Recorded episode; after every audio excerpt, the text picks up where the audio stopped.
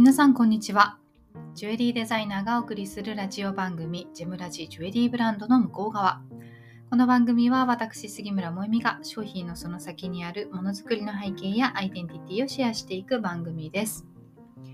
えー、今日はですね、久々に、えー、レターにお返事をさせていただく回にしたいなと思っているんですけれども、えー、今日のテーマはですね、ズバリ、海外進出、海外販売ですね、についてどう考えていますか？というご質問をいただきましたので、そちらにお答えしたいなと思っております。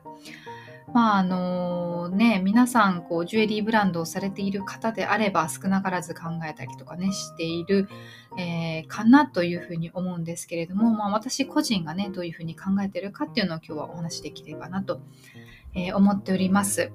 であのレターはですね実は5月30日にいただいていましてまああのね、前回、前々回の配信の通り、忙しかった後につわりという、ことで全然お返事ができていなかったのでね、ちょっと遅くなってしまって申し訳ないなと、思っているんですけれども、今日お返事させていただきたいと思います。はい。では早速、えー、レターを読ませていただきます、えー、お名前も書いてあったので、ちょっとお名前は伏せさせていただきますが、えー、はじめまして、個人で天然石を販売して3年になるものです。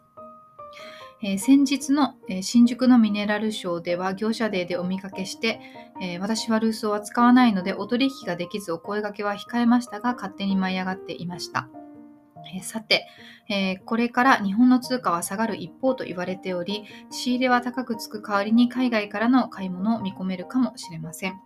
えー、もみさんは中国を中心にアジアやヨーロッパでも売り込み可能だと思いますが、えー、今後の海外販売の戦略などは考えていらっしゃいますか？また、対、えー、国外の販売であれば価格も高くつけるようになるのか？そんなお話もお聞きしてみたいです。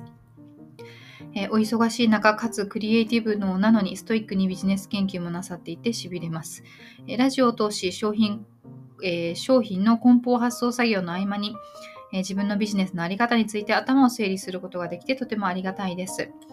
え一月前に萌実杉村さんのレインボーガーネットの作品を見つけ、そこからラジオを毎日聞き尽くし、作品も見尽くし、今日ついに新宿のドラマさんでラベンダー翡翠リングを購入。今日はその記念です。ということでレターをいただいておりました。えー、ありがとうございます。あのドラマさんでね、指輪も買ってくださったということで、今お修理で戻ってきているのでね、それを買ってくださった方なんだなと改めて思っているんですけれども、まあ、ミネラルショーでもね、あの声かけていただければ全然いいんですけれど、あの全然お取引がない方とかでもね、声かけてくださる方も結構いますので、ぜひね、次は、えー、声をかけてください。ということで、今日は、えー、海外海外販売についてということなんですけれども、まず、えー、端的に答えを申し上げますと、特に何も考えていませんっていうのが、まあ、残念ながらというか、あの正直な答えでして、ただ、正確に言うとですね、えっ、ー、と、以前は考えていました、結構。で、今はあんまり考えてないっていうのと、あと、その海外販売っていうのが、いわゆるその、なんていうのかな、越境 EC 的なものだったり、インバウンドだったり、日本にいながらにして外国の方に売るっていうことなのか、えー、海外で実際に違う国で販売をするということなのかっていうのはちょっとどちらにも解釈が取れるなと思っていたのでどちらにもお答えしてみたいなと思うんですが私はもともと海外進出という言葉には結構違和感を感じているタイプでして、まあ、なので その辺に関してもお話ししていこうと思います。でですね、えっと、もともと、まあ、このラジオ配信を、過去配信も聞いていただくとお分かりいただけると思うんですけれども、萌実杉村というジュエリーブランドを立ち上げたのが私は海外在住の時だったんですね。でこの時はあの今のようなラインナップでもなかったですし今のようなコンセプトでもなかったんですけれども、まああのまあ、そもそもねその、えー、滞在中のビザではあの自分でビジネスをしてお金を稼ぐっていうことは基本的には禁じられていたりしますから自分の中ではなんかあのプレスタートみたいなあ気持ちでやっていて準備期間みたいなつもりでですね。で戻ってから日本で本格的に始めようと思って、まあ、その準備期間のような感じでやっていたんですよ。なのであの最初の購入者の方は外国人ですし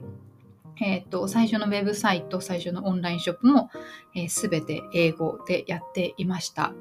まあ、なので、なんていうのかな、海外に向けて海外に進出するっていうよりも戻ってきたみたいな あの感覚でもあるので、あまりその特別感がないんですよね、海外で販売することに対して。で、やっぱりその、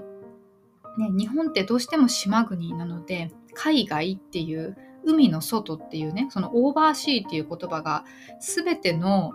えーと、外国に対して当てはまるっていう国じゃないですか。でこの大陸の国ってやっぱり陸続きで、あの隣の国その隣の国ってなっていくのであのだからこそ文化や言語が近しかったりもするんですけれどもやっぱ海を隔てた先にある何かっていう感覚とはちょっと違っていてやっぱ日本人の感覚ってそこは特別だと思うんですね。だからこそあの海の向こう側への憧れが強い。なのでその何て言うのかなインポートっていう言葉とかあと海外で活躍していると海外で販売しているとかっていうことがに箔がつきやすいっていうかねあのその効果が絶大に出やすいのが日本のマーケットだというふうにあの思ってはいます。ので日本発信のブランドとしてはそこにも、まあ、重要性はあるのかなとは思うんですけれどもあのやっぱりその日本発の事業っていうのは日本でまずはやってみてうまくいったら、えー、海外にもマーケットを広げるために、えー、入れていくという意味で進出という言葉が使われがちだったりとかそれはもちろんビジネスの方法論としてステップアップとしてはあのー、よくあるというかテンプレ的な姿だというふうに、あの思うんですけれどもまあ、私はそこに対してあんまり憧れがないっていうのがあるのかなというのがありますね。で、その海外販売という意味で、例えば日本にいながらにして、えー、海外の方たちに物を売るっていうことで言うと、現時点でもやっています。だそれを戦略的に拡大しようというふうには思っていないですけれども、やはりあの問い合わせとかはね、普通にありますので、それに対してはあの普通に販売発送をしていますので、ヨーロッパ、アジア圏ではなく、私のジュエリーの場合は、もうほとんどアメリカの方ですね、に人気です。でも、セルシアのルースで言うと、えジュエリー作りをされている方で、北欧の方とかも、お客様ではいらっしゃいますし、そういう方たちには、え対応をさせていただいていますね。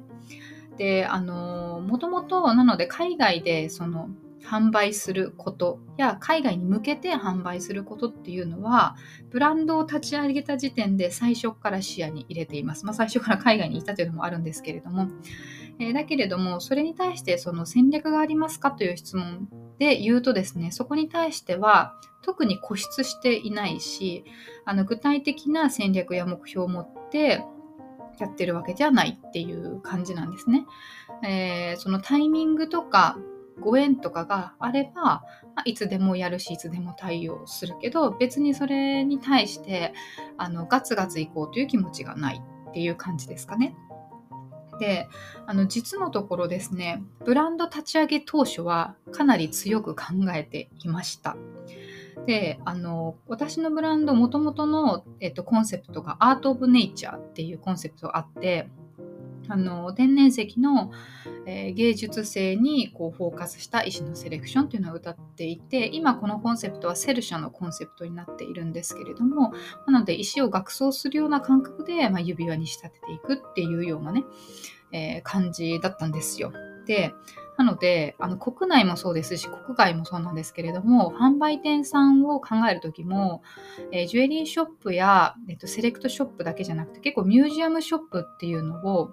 えー、大きく視野に入れていたんですね。で、日本だとジュエリーの所蔵って少ないですけれども、海外のあのミュージアムっていうのはジュエリーの所蔵がすごい数あったりしますので、まあ、例えばビクトリア・アルバートとかね、あと、えーと、現代美術系の、ね、美術館とか、まあ、自分が好きな芸術を置いてるところですよね。でそういうところの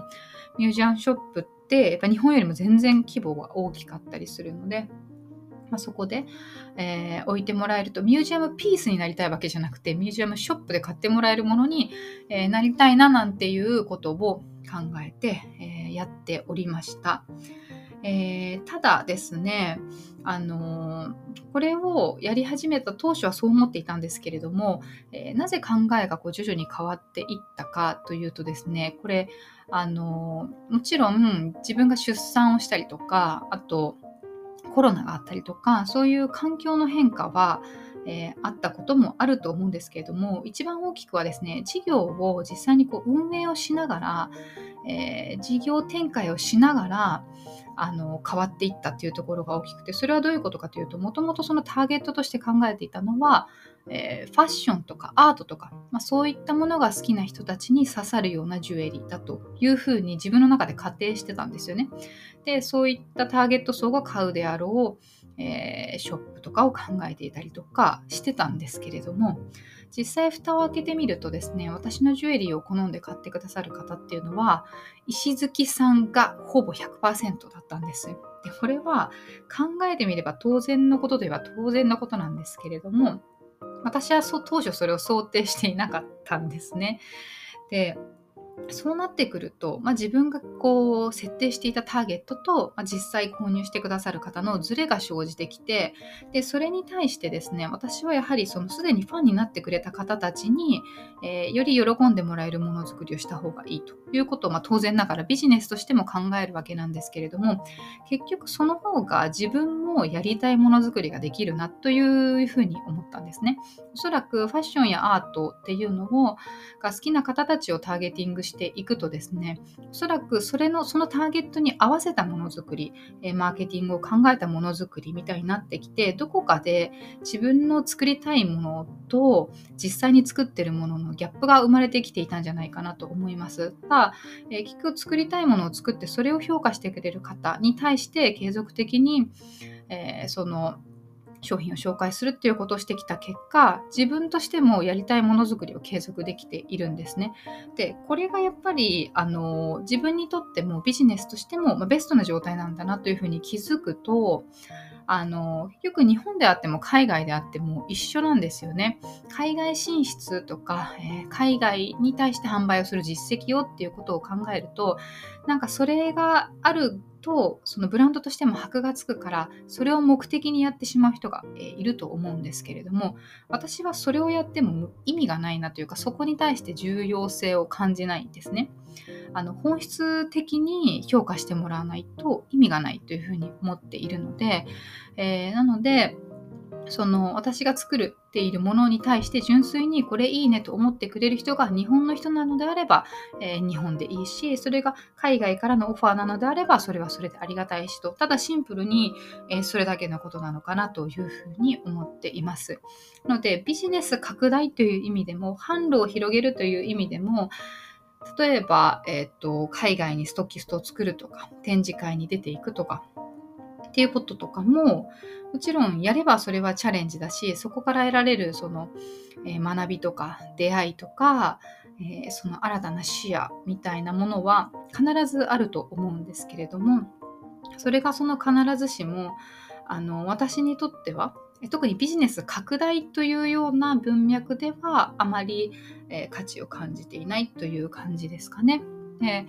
あのこのレターをくださった方はご自分でもねラジオ配信をされていて聞かせていただいたんですけれども、まあ、天然石を扱う方の中でもとりわけスピリチュアル系のね、えー、方ということでそういう方であればより分かっていただけるんじゃないかなと思うんですがあのビジネス重視ではなく割と私は直感重視というかのであのやっぱりアンテナを張っていれば、えー、ご縁とかえー、しかるべきタイミングっていうのはキャッチできるものでそういう時にやるべきであって、え、それに対して戦略を立ててやっていく必要はないかなという感じです。でこれがもしあの社員がね何人もいて